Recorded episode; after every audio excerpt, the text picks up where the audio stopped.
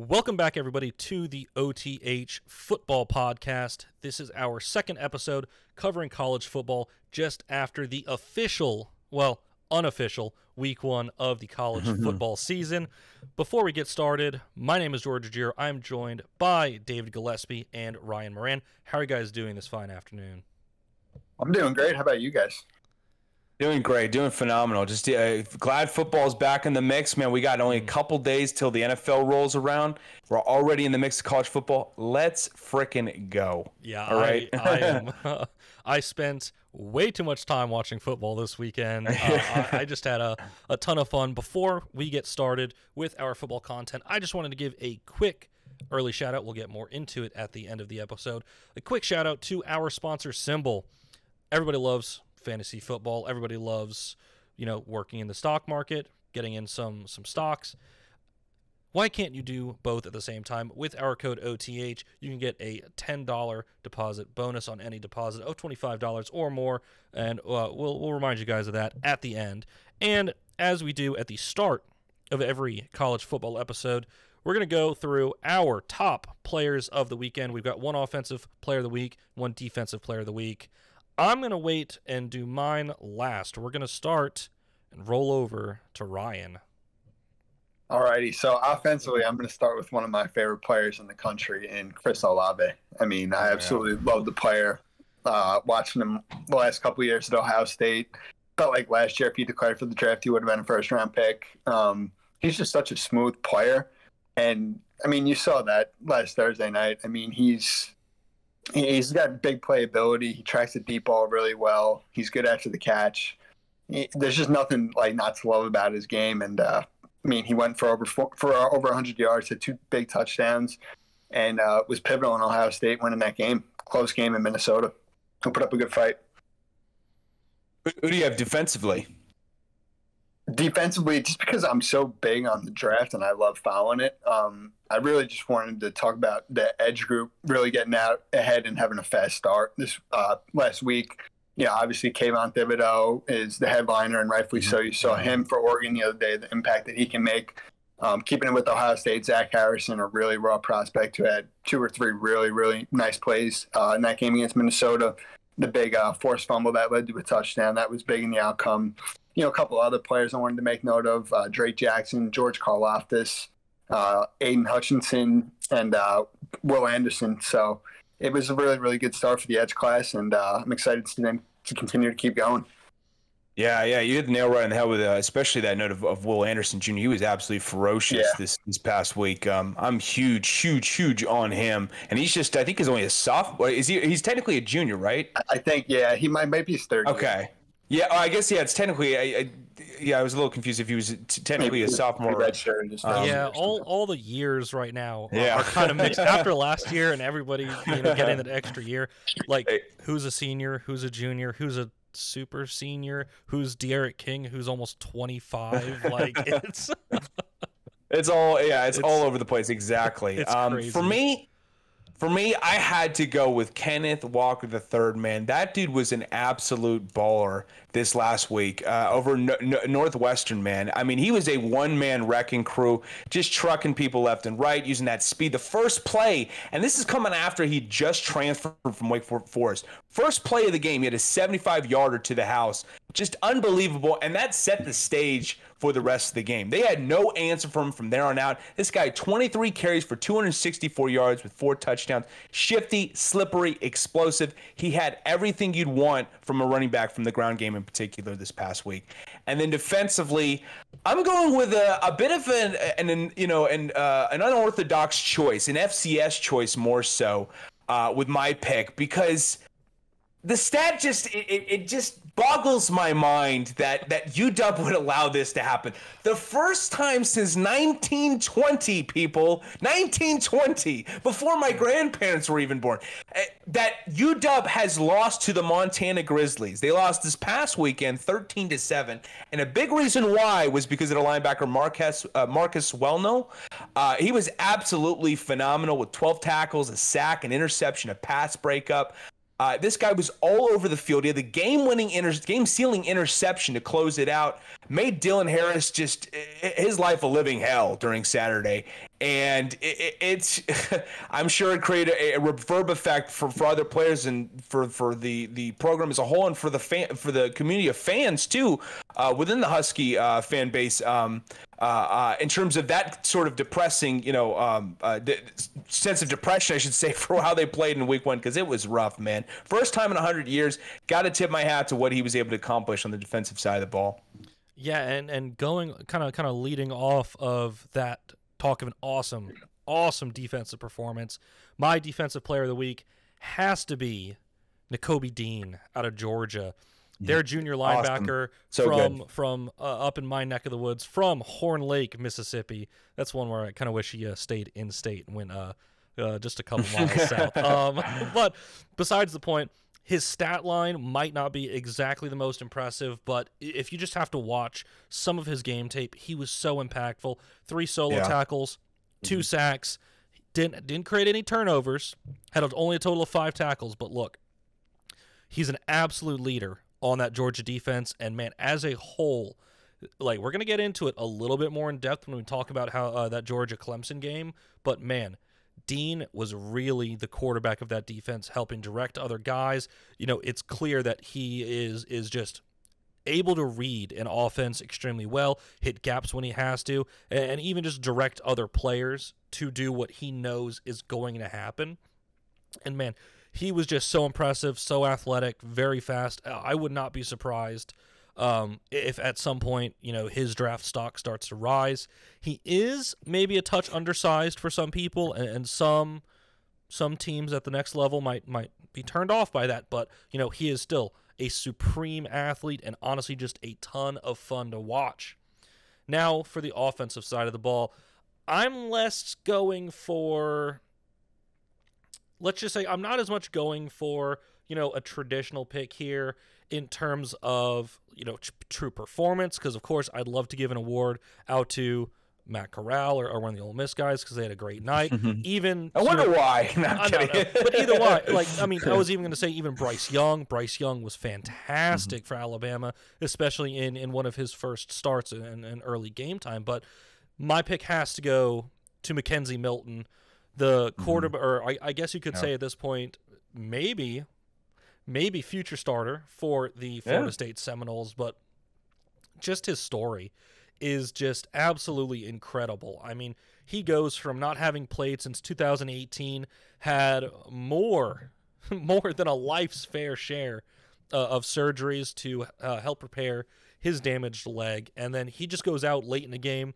You could tell that him coming out on the field like he did really just galvanized the Florida yep. State team. It, it was mm-hmm. yeah. just such a shift. Uh, it was just night and day. You know, before with Travis, uh, um, we're, we're going to talk about you know this this whole performance uh, a little bit later, but you go from Travis, who is just this young, uh, absolutely freak athlete, super dynamic quarterback, but just didn't seem to be able to put it all together.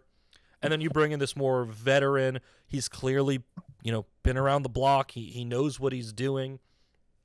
Quarterback that nobody honestly expected to see much of during this game, and he just really turned it around for Florida State late, and it, it was just a really gutsy performance. Like it, it's weird to say, but his best play might have been an incompletion, where on a bad snap he just has the recognition and, and the mental makeup to just get the ball out of bounds it'll be really interesting to see what he and the rest of that team do going forward through this season. So those were everybody's picks for the pick of the week, or the picks of the week, I should say. And with that said, now let's kind of take a, a bigger look or, or, a deeper dive on some of the games from week one. And the first one we're going to go through is number four, Ohio State visiting Minnesota taking away a 14 point win, 45 to 31, which I'll be completely honest. I'm surprised that the game was really that close. You know, just just going into the game, I knew good and well Ohio State's defense should still be very good, and Ohio State's offense, even with a new quarterback, they certainly have the talent in their skill positions, especially in like with guys like Chris mm-hmm. Olave, um, j- just to point one out, which which we already kind of have. Yeah, uh, and and can't even forget Miyan Williams. He was awesome to watch. He, he was, I mean, 125 yards on just nine carries and a Mhm. touchdown. They didn't. this is crazy to say. Ohio State rushed the ball only 26 times and had a 200 rushing yards in the game. Like that's just honestly Yeah. pure dominance. Um, and- That's and- Ohio State in a nutshell. you yeah, and- and honestly, it was it was a balanced offensive effort. Yeah. You know, C.J. Stroud carried the ball, you know, just a couple times, which that kind of surprised me that they didn't try to utilize him more in the rushing game. But he went 13 of 22 for just under 300 yards, four touchdowns, only one pick, and he was a little bit slow in the early goings. Um, but he really picked it up uh, later in the game to kind of seal the win for Ohio State. Uh, what do you guys have as some kind of major takeaways from from this game? So I would say, first of all, just seeing that Minnesota atmosphere was like amazing to start out, and I definitely think it made an impact on the game. Oh yeah, Um, like you said, it was definitely a slow start for Stroud, and the first half wasn't impressive, but second half he really picked it up, made some big plays. Uh, obviously, the receivers, Chris Olave and Garrett Wilson, can make big plays and make life easier on any quarterback. Um, I would say for Minnesota, the fourth down that they went for early on in the game was like that was a definer. I mean, it kept them in it. Um, you know, they definitely got a ton of momentum off of that, and I just think moving forward, like can Tanner Morgan pick it up and do more for them? Um, that'll be worth watching. And also, like I said, with Ohio State, um, the impact that Zach Harrison had up front was felt greatly. And, uh, you know, they have a young secondary, but I felt like they held their own pretty well. Yeah, for me, honestly, it was just Ohio State doing what they normally do. It's, I mean, every, it seems like every year there's just a constant, you know, uh, turnstile of talent that just comes in and just continues to dominate. And and there were some good things to note, I thought, uh, with, with, with CJ Stroud and what he was able to get going uh, in the passing game, especially with his connections with Chris Olave. Um, but they they just uh, you know it, sometimes they'll they'll get off to a slow start and they can afford that because again they're Ohio State. And in the second half, though, I mean, you know, look, looking at the third quarter alone with 21 points in that quarter in particular, they're a team that you've got to be, you know, turning on the Jets for four full quarters. Because if you just let them, you know, uh, uh, if you just, you know, coast in the second half expecting you're going to get away with the game against a talented team like them, you're done for. I mean, that's just who you're dealing with. And no disrespect to Minnesota, they're a talented team too. I, I like, you know, what they bring you, especially with Ibrahim out of the backfield. Um, even though it's very unfortunate because he's now going to be out for the Yep. season. that's Uh, He looked very, yeah. rough. Uh, that that's actually where I was going to kind of lead off into is Mhm. what do you guys think of Minnesota's? I don't want to say what are their chances in this conference going forward with the loss of Ibrahim because honestly, he was the most impressive piece of Minnesota's offense. We kind of know what Tanner Morgan is at this point. He's been there for four years. You know, he's a, a veteran quarterback at this point. You know, he's a known quantity. We know what we're getting.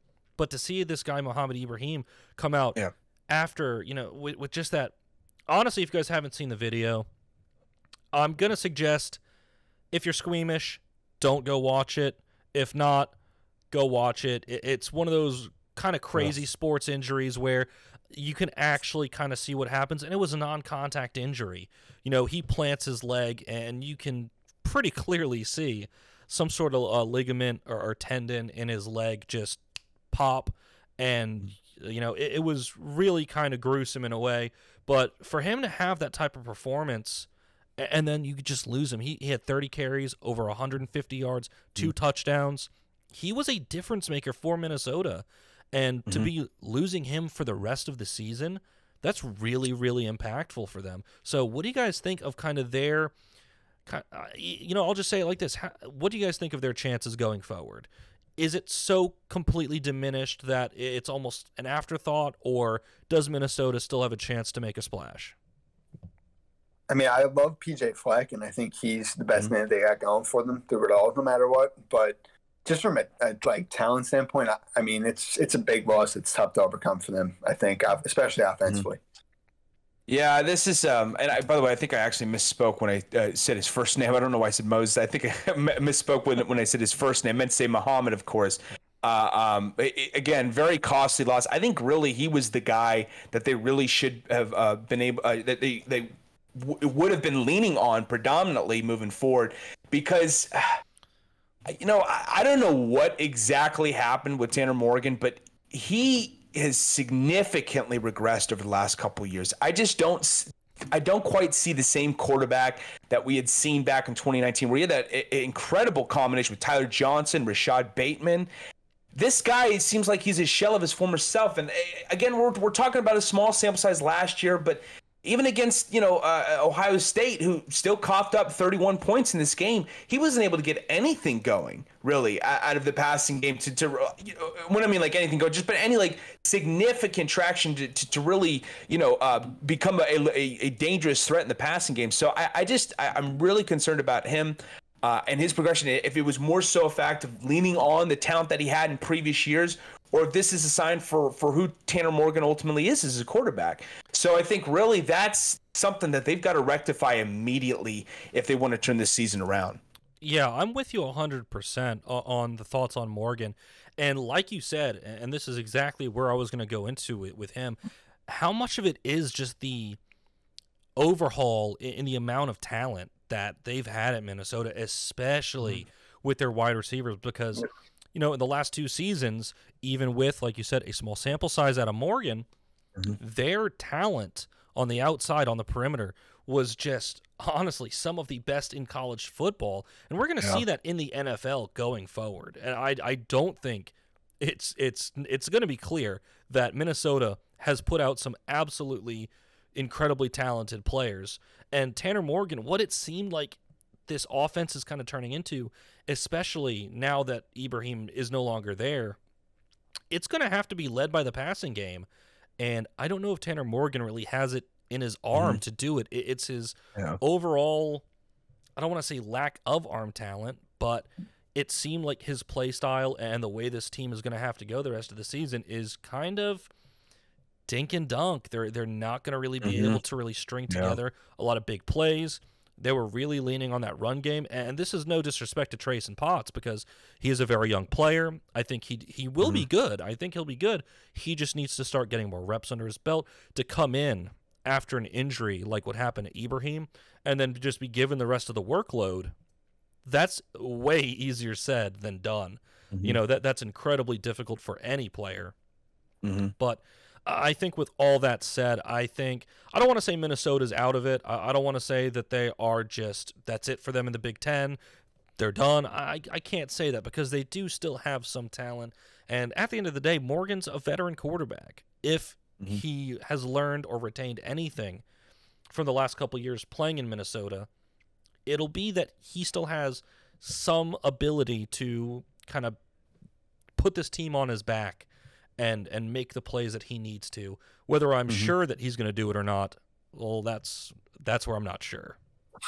Yeah, and, and I don't mean to knock. I'm not trying to knock the uh, uh, you know Minnesota in terms of uh, being a, just a downright uh, irrelevant team completely. I think they'll still be a bowl caliber team, but I think it's just a matter of can you take them seriously enough to maybe vie for a playoff spot or or maybe even a Big Ten championship. I, I don't know if we can necessarily consider them to be that formidable. Uh, moving forward, it's just it's a matter of that, that that I think really comes into play of how you really evaluate Minnesota um, as a serious contender. For sure, and, and kind of leaning or, or, or kind of I don't want to say leaning on that, but but drifting away from that into another team that had an interesting quarterback performance this uh, oh, yeah. during week one. Interesting is definitely the way that I'm going to go with it uh, to start. we'll get into how I really feel about it. Um, uh, UNC, the yeah. University of North Carolina, the Tar Heels came into the season ranked 10th overall, Ugh. which that in itself was kind of like okay, I, I think the the committee or, or, the AP, the polls are uh, really trying to tell us something here. and they come out in week one, and they were look. I'm just gonna say it. They stunk. They were. They were so bad. bad. They were really. They were not good at all. It was. It wasn't even fun to watch because you know I, I'm really rooting for for these kids, these these young guys, who are trying to to make it. Mm-hmm. But man. Yeah they go out and lose to Virginia Tech. And here's my thing with Virginia Tech VT is one of those schools where every year, every year, they always come mm-hmm. out, and the one thing that they do is they always play hard. I don't think I've ever seen yeah. a Virginia Tech mm-hmm. team mm-hmm. under any coach, especially under their current mm-hmm. coach, I've never seen them like take plays off. I've never seen them, Mm. you know, really play. Mm, I don't want to say play poorly because they've played poorly, but they've never lacked effort. And this was just a Mhm. huge defensive effort from them, holding high Heisman candidate Sam Howell to 208 yards, one touchdown, but the big one there, three picks, Oh, three God. turnovers, and, and I mean, And- 17 to The 32. last one too. Oh, dude, The last was- one. It was, That was so it was bad. so That was bad. so bad. And the thing is, like, oh man. I'm, I'm going to kind of chalk it up to a little bit of UNC losing so much of their talent to the Uh-huh. draft this year. Yeah. Because, Oh, like, yeah. look, last year that run game was nasty. So and the receiving core too. Oh, yeah. Diamond Brown, Des Yeah. Newsome. Yep. hmm They both they had the best of both worlds, to be honest. I mean, Di- yeah, Dyami Brown, Dazz Newsome, who I don't know why the hell my Bears didn't sign, uh, even though we drafted him, baffles me. But Javonte Williams and Michael Carter, man, it just the list goes on. You know, yeah, they just had so much incredible talent last year. And now it's starting to look like, okay, well, what do they have in Sam Howell? Was he a product of that, you know, really high powered offense and that offensive talent around him? Or do they have something that actually is or, or should be regarded as one of the best young quarterbacks in college football? And then going forward, you know, possibly, you know, a high draft pick to the NFL because if every single game is going to be like this, where uh, I'm sorry, he's having to play hero ball. He's having to go out Mhm. there and just say, "All right, it's me, it's my arm. This is all it has. Like this is just all that I've got to work with." Because he had the most rushing attempts on the team.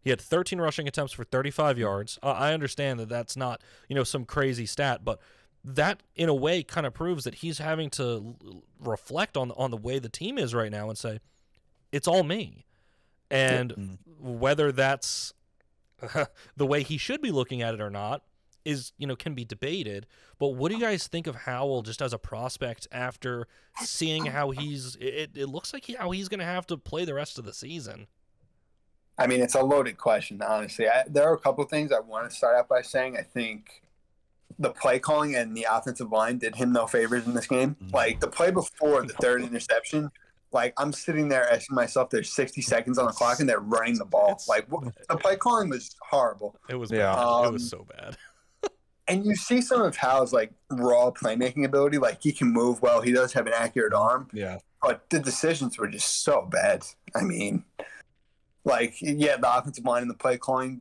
did not help, but there were some things that he was just not sharp with in this game.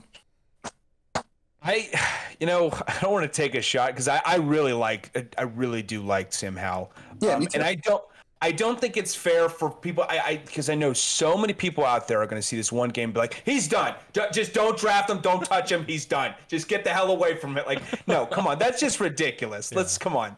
Let's pump the brakes a little bit. It's one game. It's the beginning of the season. Like you said, Virginia Tech, they're a tough opponent. They don't they don't shy away from a fight. Okay, they're a physical team, especially defensively. Look at the crop of uh, uh, defensive talent that they've had come out of there in recent years. I mean, just talking about Caleb Farley the other day, and uh, you know he's unbelievable shutdown corner if he can stay healthy. It's just the, a regular occurrence with this team. So. Um, I, I- you know, I, I think they, they, they met a tough match, and, and this, this was a weird kind of opening week. I think in, in some ways. I mean, we're going to get to in a little bit uh, uh, talking about Georgia and Clemson, but you know, the, it just you know a lot of crazy defensive battles. The defense really shined this week. I felt like more so than the offense this week. Maybe that's just me, but I just I felt like there was just a lot of great defensive performances. So- And another game where I feel like the atmosphere definitely probably played an impact Oh, as well. yeah. 'cause it was definitely yeah, at, team. Vir- So at Virginia. Tech. I mean, it, Oh, it's yeah. so loud. It's so Mhm. impactful there. And kind of D- uh, David going off that point, and this is just what I was. Of course, I was watching the game uh, Monday night. I had to. Um, and they were really talking about this. The the announcers Kirk Kirk and them were talking about.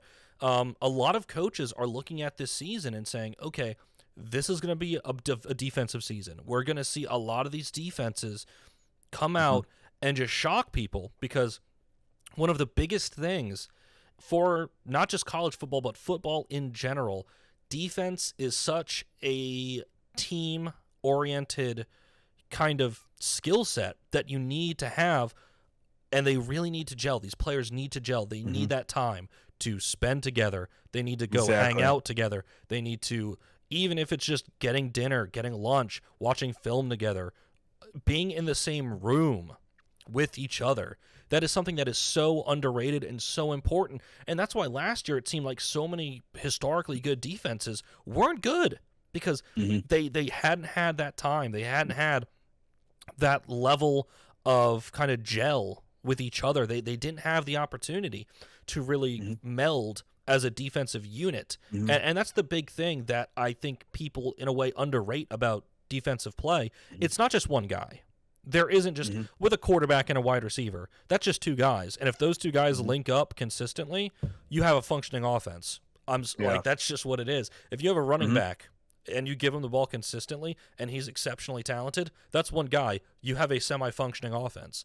You Mhm. can't just have one defensive end or one edge rusher or one linebacker. Mhm. That's not a functioning defense. That does not Mhm. work at any Exactly. level of football.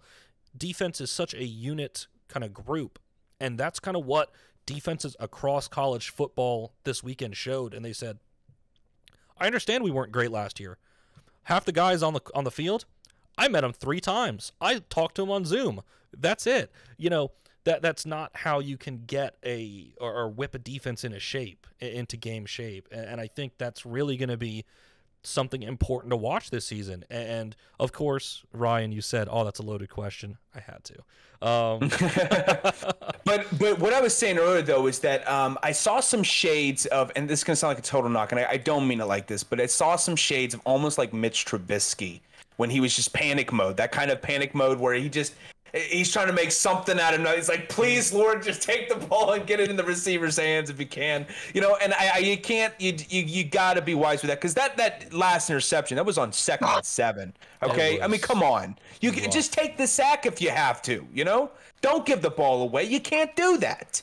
So Well, it just like I said, though, the play calling just The play they- calling was- Oh, the play calling was nervous in filth. that situation. suspect, I mean, if- if- suspect you know, to say the least. playing- That yeah. was Mack rough. Brown. it- yeah, and Mack Brown, you know, uh, you know, he he's got to take accountability for for how this this game um, played out because he he he should have stepped up. And it was really shocking too. I mean, again, again, Mack Brown is just you know he's a decorated coach. He's a college football Hall of Famer. You know. Um, you know, it, what he did at Texas with, uh, uh, uh, you know, with, with several quarterbacks, with Vince Young, with with uh, Colt McCoy, you know, the, the list goes on. He, he's so decorated, and he's so uh, prestigious in what he can accomplish offensively. Um, I just am disappointed to see, you know, that it turned out immediately. And, and again, it's it is a tough co- in conference opponent, but I am I am disappointed to see that they just they folded over like a cheap suit. And it could be, be you know, taking into account the loss of talent, of course, like we had talked about earlier. But but there is some you know talent to like with Josh Downs. I like the the the uh, um the connection that they had throughout the game. But uh, they and they also have a new running back who's just transferred from Tennessee as well. So there's there's some uh, some chemistry Ty that Chandler? I think it was. yeah, Ty Chandler, exactly. Um, so you know they, they they do need to establish some some chemistry and some cohesiveness. Um, it's the first game of the season. We're going to see some crazy things uh, as we've already seen. We're going to continue in, in week two, but um, a disappointing start from North Carolina. They really got to pick up the pace. And uh, speaking of some other uh, crazy performances, raise your hand, class. Uh, raise your hand if you thought that UCLA was going to start out the season two and oh. zero. Yeah, No I, one? can't, I can't do that. No one? Yeah, me neither. Um, especially against LSU. yeah, and that was the one of the bigger um, kind of uh, wins for Yeah. for any team this week. Mhm. UCLA hosted number 16 LSU, beat them 38 to 27. It was honestly just a super impressive performance by UCLA after absolutely walloping Hawaii last week. Oh, And yeah. that game was. Yeah, oh yeah. Oh, that I, I'm sure Hawaii, by the way, is missing their glory days because it's been a while, you know, since you you go back to the Colt Brennan days where they Yeah. had that then air raid offense and everything. that was just a good team too. Like in general, yeah. there was a lot of talent there. Uh, yeah, we- so it was rough. It's rough that, late, late as of lately for Hawaii, to say the least. So And w- partially, we're talking about this game for for a couple reasons. First off, we got to give a, a little bit of love to some of these players. Um, UCLA's quarterback is starting off the season tremendously.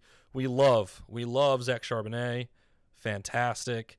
Um, come on, guys, Keishon Butte, Oh. Keishon Butte. Oh my Oh, god, dude! I, the just, next- I, I had to take a breather when I talk about this guy's performance. He's unbelievable. You guys He's are got lucky. that new number one receiver. You know, You guys are lucky we don't have Craig on the show today.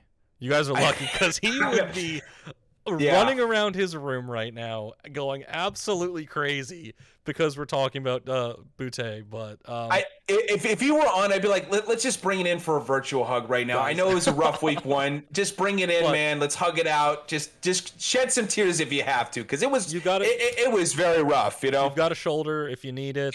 But Yeah, hey, I'm right here, man. keep in right here. It's like, look, you, you'll always have Butte. You'll always have Butte this season. Just keep that in That mind. guy- because complete complete receiver. He's unbelievable. Uh, He's got a combination of strength and speed. Route running is impeccable. The guy brings in catches. He- He's he's their number one playmaker. I think unequivocally so. oh yeah, he I has mean, to be.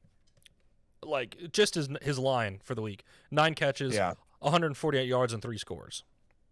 And that's, not an outlier performance. No, that's a consistent performance for him. That that's Yeah. a regular that's a regular work day for him. Mhm. Um, Yeah. And the other main thing, the other uh, two main things I think to take away from this game, uh, uh, there really isn't a whole whole lot going on. We have to talk about it a little bit, give a little bit of love to the Bruins, just for Justin. Yeah.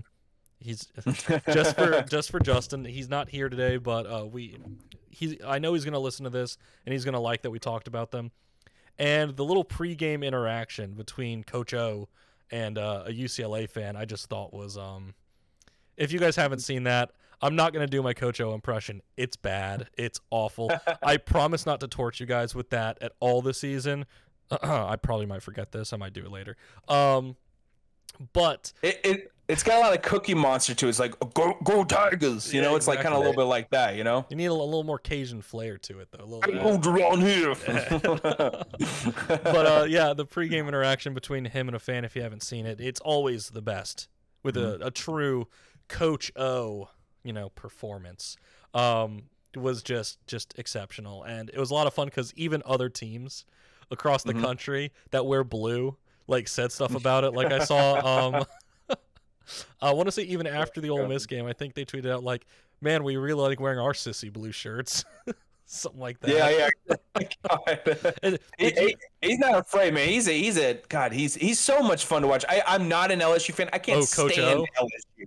Can't stand, him. but I love L. I, I love the, the spirit of Ed Orgeron, and I'm so happy to see him do well because I was there, you know, in Mississippi. Speaking of Ole Miss, Yeah. back in his Ole Miss days, and they were ugly, Mm. man. I mean, outside of really BenJarvus, Green Ellis, and Patrick Willis, there was nothing No, to watch out for, rough. for that Ole Miss team. It was bad. That those were some dark, dark days in Ole Miss, and it's just it- it's Oh, not I that the, the program's yeah, yeah, you would know exactly, and it's not the program was in disarray, you know, in terms of like some shady stuff going on behind the scenes or anything like that. He, he he's a great guy, you know, uh, not to take shots or anything, but uh, uh, well, you know, later on that ended up being the case, but you know, um, uh, no, but it, it just it, it just was a, a matter of just not being able to reel in some wins, and uh, I'm so happy to see him thrive in LSU. I just wanted to say that. Yeah, it, it is. The thing is with him, it's always going to be a ton of fun. It's always going to Mm-hmm. be something something going on with him.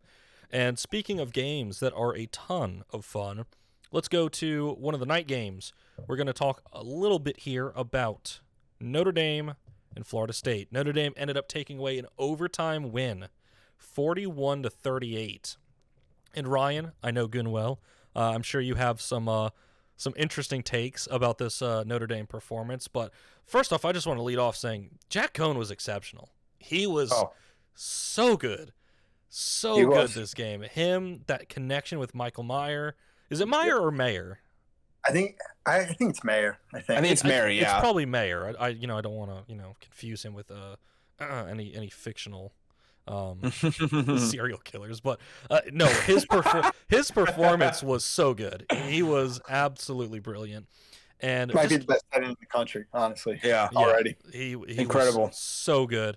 Um, and honestly, the game itself was just fun. I mean, It was. you go from Florida State having trouble dealing with Notre, Ga- Notre Dame all game. You get to the fourth quarter, and Florida State just kind of locked it down. I mean, an 18 to 0 run in that quarter. Like they I thought the game was over. Notre Dame went Oh. up 38 I thought I was like, Yeah. it's over. you're not the only one. I thought I was like, all right, I might be able to change the channel. I see one touchdown. I'm like, oh wait a second, and this is getting a little more interesting. um, But what do you guys think from this game? Like, what do you guys think overall uh, out of the performance from Notre Dame? Because they're obviously, you know, after last season, uh, you know, making it to the playoff and and playing pretty well the, the entire season. What do you guys think of this as like a first performance after uh, a really strong season like that? I thought it was. I mean, obviously an underwhelming, like I said, fourth quarter, but I felt like they did show some good things throughout the game. Um, it was a good mix, obviously, between the run and the pass. I mean, Kyren Williams did some good things. I think he's an exciting prospect, uh, like you said, uh, with Mayer and what he was able to do. Had a couple of drops, but you see just his ability to win, his athletic ability, and really from a draft standpoint, one player that's got to be talked about is Kyle Hamilton. I mean, oh, he is just God, unbelievable. The range, the length, the ball skills. I mean, he he is a game changer for that defense. I totally echo that sentiment 100%. Um, was it was it the first interception that he had that where he was diving on the sideline to keep his feet in bounds? I think so. The second, one? second one was the one where he had the range all the way across the field. Yeah, that's right. I, mean, that guy is that one. that one was that guy is unreal. He is yeah. unreal. I think he has to be a, a top fifteen pick. I, I could easily see, considering his size, I'd say maybe even top ten. Honestly, yeah. he's that I mean, talented. He's like, he is the range of like Minkah Fitzpatrick and Justin Simmons, who are both yeah. tall, and he's like even taller and bigger. So exactly, I mean, he's like he yeah, Minkah 2.0. You know, he is an athletic freak. Like he is just if Minkah's the Terminator, he's the T one thousand man. He's he's just unreal. That guy is just he's he's a man amongst boys. So I I, I mean absolutely agree with that. For for the people that don't know exactly how big this guy is, keep in mind he's a safety, not a linebacker. Yeah. He is a safety, like and he is four, right? he is six four and two hundred and twenty pounds. And he and, can run, and, and, he, oh, yeah. and he is his fast. he is fast, so fast. I mean, and the thing is, it's like we're seeing a lot of guys that that were safeties, like true safeties in the mm-hmm. the collegiate ranks, getting to the NFL and kind of being kind of morphed into this kind of middle linebacker, linebacker. kind of yeah. kind of um defensive quarterback type role. I don't know with this guy's just like with Hamilton's range. Yeah, because we know we know he's going. We know he's oh, going. Yeah. Yeah. He can't. Yeah, with yeah. You can't make it be a linebacker, can you? Like, nah. he's got to be I mean, safety with him there, but but his range is just so exceptional. You know, I'm I'm interested to see what they what what uh, coaches end up doing with him when he, moves to the NFL because with college I think they're so f- much more flexible about where they can put guys in certain places that, that they allow you to if you're if you know you, you know like if you have a position that you've shown you you're, you're able to thrive in you know despite maybe being an outlier in terms of uh, uh, your physical size you can fit that mold. But like when you go to the NFL, there's a certain niche that they follow. There's a certain um, style that they follow in terms of where they want their players to, to be because of their size, because of their their their athleticism, and so on and so forth, because of their strength. Um, so you know, because of his size, it's such an outlier to see someone at at six four be you know the safety like he is and you know you don't see that quite as often i mean think about the number of, six four safeties there on the league uh, you know it, it's you're not going to find very many so um, I, I hope to see him be that guy, be that one guy who is as a safety. They don't have to say, "Hey, go add on 30 pounds," because he's like listed at only 220. Go mm-hmm. add 30 pounds and play linebacker. Like that's just a little bit uh, uh, that's a little too much adversity or a little, little too much of a um, an obstacle for someone to, to to put on someone. Even if you feel that, well, okay, he's tall and he could be a good fit there. He's already doing exceptional things at his current spot. So just let him play his position. If you ask me, he was outstanding. Um, I, I, do think they need to to air things out uh, a little bit, uh, uh, air some uh, issues out defensively in terms of rectifying oh, yeah. certain things. Mm-hmm. Um, bad. Yeah, the run defense was pretty bad. I mean, Florida State, you know, uh, uh, Corbin himself, uh, just yeah. 144 yards on the ground, uh, uh, just absolutely. I think Jacobs from 64 in total. A little rough, and, and I know Florida State. Listen, I like you know Mike Norvell, uh, um, you know momentum he's he's got going into this year. Now that he's got you know we're, we're finally post COVID in terms of that halting the season or that affecting the season. So we can start to get us an idea of what, what he can bring to the table um, as their head coach. Um, but uh, still, like I think that you know uh, Notre Dame, if they want to be taken seriously, because a lot of people call them the pretenders, and I'm no knock towards you, Ryan, because I know you're a big Notre Dame guy, but it's like so often, you know, you say, yeah, they've got the potential to be a national title contender, and I I love Notre Dame, I love watching them play, but then they, they you know towards the end of the season they kind of fall down uh, um, you know as as thing as the going starts to get tough. So you know i'm really eager to see how they can build that defensively. Offensively they've got to feel great. They've got to feel yeah. great especially mm-hmm. with jack coan oh, coming out of wisconsin you know? Wisconsin what's that he was underwhelming there. He, mean, he was underwhelming, yes. And I also think at the same time, though, Wisconsin, they don't do a great job at developing quarterbacks there. I was about to say, they really don't. not a pass game type of no. school. Yeah. They are a heavy run yeah. offense. If you want heavy run offense, you want some smash mouth football, go watch you some Wisconsin yeah. football. That's what you need to do. Yeah, it's it's crazy. Yeah, and I just need to echo that because Coan was exceptional. He was, he was. so good. 26 to 35 yeah. for almost 400 yards, four scores, and a, and a pick. And honestly, his pick, it wasn't you know some awful like you know trying to trying to squeeze it in, in too tight a space or anything like that you know it, it was just one of those plays you know where it just turns up in, in, a defender's hands yeah but I love the development of him. Um, I think he's really got some great chemistry he established with Mayer um, you know, with, with with the receiving core as a whole, honestly, because he was really doing a great job of spreading the ball around. Everyone got their fair share. You know, multiple guys caught 80 yards or more, three different guys within their receiving core. So um, I, I really like uh, that he was able to spread the ball out and and really get his entire team involved. Because um, yeah, like we said, with Wisconsin, they just don't develop a ton of quarterbacks. A lot of the best running backs have come that have gone into the NFL have come out of Wisconsin. Melvin Gordon, uh, you know, Jonathan Taylor, for instance. Uh, you know, uh, years ago with Montee Ball when they had him too. Uh, the, again, numerous, numerous guys. James White came from there too.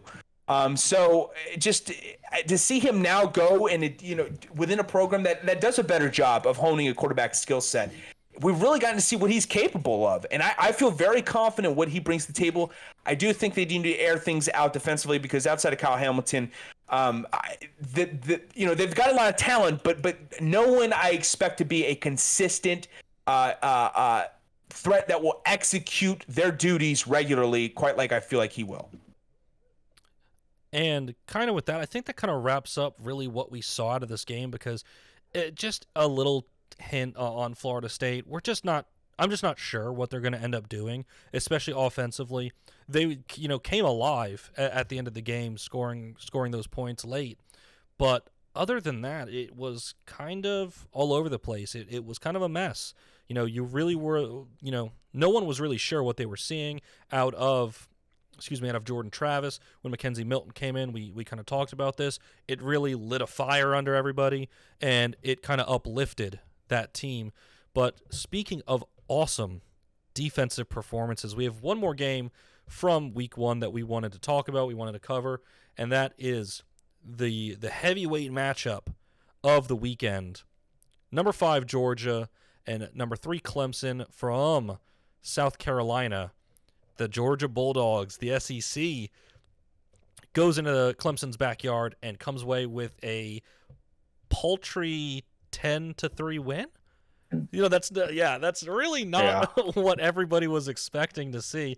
Where the hell did that come from? Honestly, you don't see too many ten to three games no. in college football, especially you know? between two top five teams. Exactly, yeah. exactly. It, and even if they are great defensive programs, still you'd expect more than than, than single digit points, points, you know, totals from from points. Clemson. We're talking about. I mean, they had the number one overall pick as a quarterback last year. What do you, what the hell are you doing?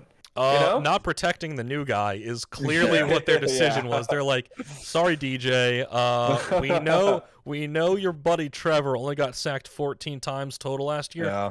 We'll just let you have seven on your head right right right now. And I, I feel like part of that really has to be credited to Georgia's defense because man, they were good. They were flying. They were all over the place, and it wasn't just you know in this front seven, which honestly might be one of the best front sevens that I oh, saw oh, yeah. all weekend.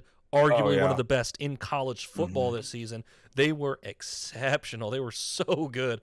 Just watching them pretty much just run over Clemson's offensive line over and over and over again. And then their secondary just, I mean, they held Clemson receiving to a total of 178 yards, which I mean, they didn't even get Justin Ross going in the game. no, he had Yeah. four he had, he had four catches for 26 yards, which four catches some some receivers, Olave, uh can turn that into a huge gain, but against a defense like this, man, that's so much more difficult. I mean, if we want to talk about the, how good this defense was, just look at Clemson's rushing numbers.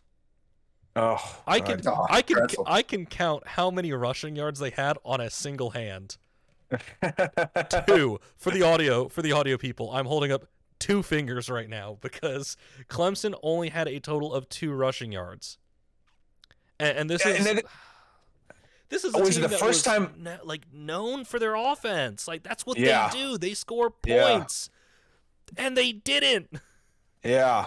I, I just unbelievable. I, two total rushing yards, negative 19 through the first three quarters. They had to get 21 to, to, to make up for the, the, the negative amount in the fourth quarter alone. I mean, that's embarrassing. I think it was like the first time in 80 years that they've allowed was it 80 years that they've allowed uh, less than um, th- th- that few or like there was the fewest amount of rushing yards they've allowed in like 80 years. So anytime you're like Ridiculous. Yeah, it's the first time in 80 years, and it's a bad thing. I mean, Yeah. like that's that's that's as depressing as it gets, you know. I mean, if it was like 20 years ago or something like that, it wasn't too long ago. Like at least just hey, you know, It this didn't happen that long ago. Like you know, y'all remember that, right? Like we don't remember what the hell happened 80 years, 80 ago. years Like no one was alive back then, you know. So Oh uh, um, yeah, it's just it, absolutely ugly uh, coming from from Clemson all around. Uh, no protection whatsoever. Now, I, at the same time, I did want to see DJ Uiagalelei uh, really make some some better, more decisive decisions. But you know, improve. Like we know he's a cannon of an arm. He's a five star. He's like a Oh, five star recruit coming into to Clemson. Um, but there were some touch throws where I felt like he could have been a little more accurate on that. That kind of fell on him. And I'm not trying to knock him. I just felt that you know when when he had those uh, opportunities to capitalize and he wasn't getting you know facing significant duress. th- th- There could have been some some moments where he could have really executed um, uh, uh, and, just gotten something going offensively because it wouldn't have taken much to tie this game. I mean, the, it was a one possession game and you just need to put up one touchdown and you couldn't even do that. So um, again, very very ugly from Clemson, I, but you can't say it was that much prettier uh, from, from Georgia. Georgia either. No. You really couldn't. It and wasn't I, I, you know. JT Daniels, man, you know I'm I'm interested to see what he does this year because you know I was. I was, I was, you know, I'm, I'm, I'm someone who's a very like, I'm a big Gamecocks fan, but I'm also a, a, supporter of the, the the Trojans as well. So both USC's, to be honest. And when he was at USC, man, it was ugly. Like it was really, really bad. And we had to get, um, you know, at that point, you know, uh, Kedon Slovis to come pick up the pace and just, just, you know, keep this team afloat, really, because he was just not getting anything done remotely well uh, from the passing game. Uh, you know, I wonder if, about his decision making, his capability of making downfield throws. He, he did have a good start through four games last year. Um, I'll give him that for sure, but I don't know. I, I just, it's such a small sample size. How much can we see? I'm not saying I don't believe in him. I'm not saying I don't like him. He seems like he, you know, a lot of guys support him within that locker room and everything. And uh, he's a likable guy, but I just, I, I want to see more from him. This is going to be very, very interesting. They may have to lean on that defense to really uh, uh, uh, reel in a lot of those wins because the passing game, I think it's highly suspect. And to follow up on that, I think Georgia, the three players in the front seven that need to be discussed here, Nakobe Dean, obviously George you Mhm. alluded to, Adam Anderson and Jordan Davis. I mean, they have three, in terms of a draft lens, they probably have three, maybe top 50 prospects between them right there. And they all made yeah. their impact felt in this game. They combined for five tackles for a loss, were very impactful. And that, that's probably going to be, you know, how they win games this season with that front. Yeah, I think going Most forward, definitely. that's that's just got to be Georgia's game plan, A- and Yep. this needs to be kind of a oh week in week out type of thing where this defense has to put together really strong performances, and that's nothing against you know Georgia's offense because at the end of the day, even though JT Daniels didn't throw for any touchdowns, uh, he threw only one pick. The pick again, it, it wasn't any you know sort of crazy awful decision but he was relatively accurate. You know, they they ran he was 22 of 30, so just around that 70-ish percent mark. But the 135 yards, it, it just seemed like they were lacking in terms of kind of that breakaway ability where, Mhm. you know, Yeah. receivers and running backs weren't really breaking away from tackles. They weren't kind of making that transition upfield. And those are the type of things that if you play, let's just say, in Alabama, for instance, no, not because they're the number one team in the country, uh-uh, um, and, and, and they're going to have to play them if they end up in the SEC championship game. I'm sorry, it's just as simple as that. Yeah. You're not going to be able to put up 10 points and win that game. Uh, I think it's as simple Yeah. as that. So that really does have to be the game plan for Georgia going forward. And kind of with going forward in mind, let's take a look at there are only three really um I don't want to say impactful, but really kind of motivating games this this coming week. Uh, a lot of you know your cupcakes, your non-conference games that really aren't super. I don't want to say aren't super interesting, but kind of ones that you're expecting a certain outcome, and it's very much more than likely that that's going to be the outcome. So the three games we kind of picked out for the first one. Let's just do a quick kind of preview of number 12 Oregon of the Pac-12 visiting number three Ohio State in Columbus, Ohio. Uh, right now, we've got Ohio State as a 14 and a half point favorite in this game. Um, I'll be completely honest with you guys. Uh, I'm still not sold on Oregon's secondary. I'm not sold on their defense, um, Yeah. especially, especially against C.J. Stroud and Chris Olave. I think Stroud in his first home, or is it his first home game? Uh, Yeah. Yes, it is. Excuse me. Yes, they were Mhm. at Minnesota last week. In his first home game, I think he's just going to put on a show. I think he's going to really show off that arm, show off that athleticism. Uh, I say Ohio State wins and covers the spread. Yeah, I think I'm with you on that, George. It's just going to be a matter of like how, first of all, Kayvon Thibodeaux's health. I mean, where Mhm. he's at, I think, Yeah, forgot about is that dressed in this game. And really, like you said, outside of Mykael Wright, like the rest of that Oregon secondary, how they hold up against Olave, Wilson, Jeremy Ruckert, you know, that, that'll definitely be uh, worth watching. Yeah, I I, I have to echo your sentiment. I, I totally think that that Ohio State is, is definitely going to cover the spread. They're, they're really there's just they're too well rounded. I mean, we talk about the big the Big Four programs, arguably that are regularly the, the most talented in in the entire country, are arguably uh, Alabama, Ohio State, Clemson, and, and probably Oklahoma is the number four team. Uh, uh, you, you know, it, it's just and what makes them so great is because they have again the versatility necessary to be a title contender, and and I just think that's where Oregon lacks, and why. You know, it's a little harsh to call them a pretender, but maybe you'd have to because it, it just there's a lot of question marks with them defensively. They got some playmakers offensively. I like C.J. Verdell. I think he's a solid running back. Uh, you know, he's he's a physical force back in the backfield out there. Um, you know, just a couple years ago, uh, back back in 2019, he fall, uh, you know finished up a 1,000 yard campaign, and expect him to have big things going into this year as well. Um, but I, I just I you know the, the, again the you know the, the quarterback situation's brand new as well. Um, uh, I just you know some guys obviously left defensively too from, from you know you know last year um, that that that went to the draft and they, they do have some talent defensively. Don't get me wrong, but it's just you know it, it, it always has kind of been their biggest strength as a program to execute their duties offensively, and I think we're going to see a repeat performance uh, uh, going into this year as well. And and against Ohio State.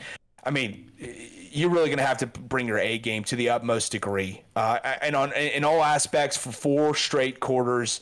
And if you let up one bit, they're going to come back and bite you bad. hmm Moving over uh, a state or two, we have number 10 Iowa visiting number 9 Iowa State in Ames, Iowa. This one this one is always so hard to predict because for the last man, I don't even know how long both of these teams have been really solid. You know, Mhm. Iowa always leaning on that hard-hitting defense and tough, tough run game. They had a great Mhm. week one. Iowa State is honestly, in a way, uh, an up and coming program. You know, the last couple years they've had really, really strong campaigns, and you know, it, it's really just going to be to me. It's going to come down to the Iowa defense versus Brock Purdy. If Brock Purdy can put together another efficient performance, I mean, last week he went 21 of 26 for just under 200 yards, no scores, but that's the type of performance that, in a way, can win you football games at the collegiate level. If your quarterback is protecting the ball well and is efficient, you can put talent around him to where they can win football games. The spread is Iowa State is favored by four and a half. Um, oh, this one is so tough. This one is really, really tough. Um, I will give Iowa State the win, but Iowa covers that four and a half. I think this is a tight game to the end, and we saw a lot of tight games in week one. Uh, as we were talking about with the defenses, I think the defense will come through, but that offense for Iowa just won't really have that extra punch to it.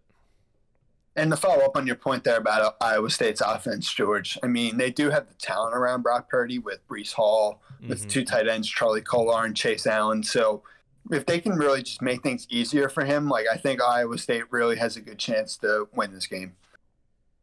Yeah, I, I think Iowa State has to to come away with this. It's going to be a tight game. I mean, it's you, you know. Uh, it, this is a, a, a, legitimate rivalry we have, uh, you know, to, to, that we've got in store for this upcoming weekend. So um, I'm just certainly going to keep my eyes glued to this. But I think with Brock Purdy and Breece Hall, who I believe led the entire nation last year in rushing yards with like 1,500, he was outstanding as a power back, and, and they've consistently uh, brought out some great uh, great running backs. Um, uh, over the recent years. But I think really that one-two punch with that quarterback and the running back and what they bring uh, uh, uh to the table, it, it's it's going to be a little too much for Iowa to overcome because Iowa State's just a, a very good uh, uh, mirroring image of what Iowa can accomplish defensively too. So there's that you have to take into account. And I just think there's just that you get you you know it's great to have a defense and it's great to have a solid run game but what iowa state brings to the table it's it's even more solid of a run game and a definite solid, uh, uh, definite solidification at the quarterback spot, and that's a big question mark that I think Iowa needs to overcome if they want to come away with it. Definitely, and last but certainly not least, I think this game will surprise people. I think it'll be a little bit more interesting than a lot of people are predicting. Number 15, Texas, under new head coach Sarkisian, travels to Fayetteville, Arkansas to play in what might end up being one of the matchups that they have year in and year out with the Arkansas Razorbacks. Uh, Texas comes into this uh, as a six and a half point favorite after Arkansas. I'll be honest, they struggled a bit in week one. They they had a little bit of trouble with the Rice mm-hmm. Owls, uh, but at the end of that game, Arkansas's talent just came through, and, and they ended up winning and covering that spread. Texas kind of had their way with uh, Louisiana Lafayette with the Raging Cajuns this one is another one that's really difficult for me to pick because I was, in a way, really impressed by KJ Jefferson, Arkansas's new quarterback. He was extremely dynamic. He was a lot of fun to watch. He's he's very fast. He's so fast, but his arm talent and decision making uh, in the air was a bit questionable. Only um, completed just around 50% of his passes for 130 yards and a touchdown and a pick. Um, they're going to lean heavily on their run game with Trelon Smith. And but on the other hand, Texas has a new offense that they're running under Hudson Card and, and Steve Sarkisian. I think Texas's offense is just going to be a little bit too much for Arkansas in this game. Uh, I take Texas to win and cover the spread. I'm with you, George. I mean, I definitely, definitely like Sark and what he can bring offensively, and I think that just from a talent standpoint, I like Arkansas, but I think Texas just gets them in this one. Yeah, it, it, what we saw, I think it, it's a good sign to at least. I mean, yeah, it was a it was a game they should have won by a wider margin, but at least we saw some good things from them offensively to still put up 38 points, uh, uh, nonetheless. Um, uh, you know, against Louisiana in Week One. So. Um, I like what they, they they've got going for them, especially in the ground game with B- Bijan Robinson. He's he's outstanding. I think he's going to be a very good complement uh, to this offense. Um, I, I, I, think you have to leave on Steve Sarkisian. I really like his his mind offensively, and it seems like he's got you know everything together personally too, which is great over the last few years. Because mm-hmm. um, obviously that was a big storyline with him at USC, um, and now he's taking on a new head coaching job. Good for him, uh, and he's got his first first win as a head coach since uh, uh, you know back in his USC days. So I, I believe in him uh, and what he what he's capable of, capable of from an offensive play calling standpoint. Um, I, I, think you have to lean him. I, I, don't trust their defense quite as much uh, um, to, to, to you know to really do a, a diligent job of, of, of really suppressing uh, um, suppressing Arkansas offensively. But but I think really what they've got um, from an offensive standpoint with Steve Sarkisian uh, and their quarterback and their running back, uh, um, even even if they are new, um, to really just get the job done and, and, and execute when when necessary. All right, I want to say, uh, let me take another quick scan. I don't I don't think there are any other really um, outstanding games coming up uh, in week two. Nothing is really kind of sticking out to me. There is the story going on with UConn, which uh, I really don't want to get into right now. There's so so many question marks going on with uh, Edsall. Um, you know, I'm just really not sure of, of that situation. If more comes out, uh, of course, you know, we'll be we'll we'll be sure to tie that in. But with all that said, thank you guys so much for watching and listening uh, the OTH Football Podcast. Before, just before we head out, I want to remind everybody of our sponsor, Symbol. Sports betting is great, fantasy football is great, and the stock market is great in all ways that you can make some money. So if you go to Symbol and use our promo code OTH, that is OTH, uh, you can get a $10 deposit bonus on any deposit of $25 or more. Uh, thank you to Symbol for sponsoring the OTH Football Podcast. That is it from us. Thank you guys so much for listening, and we will see you next time. Peace. Take care, Have guys.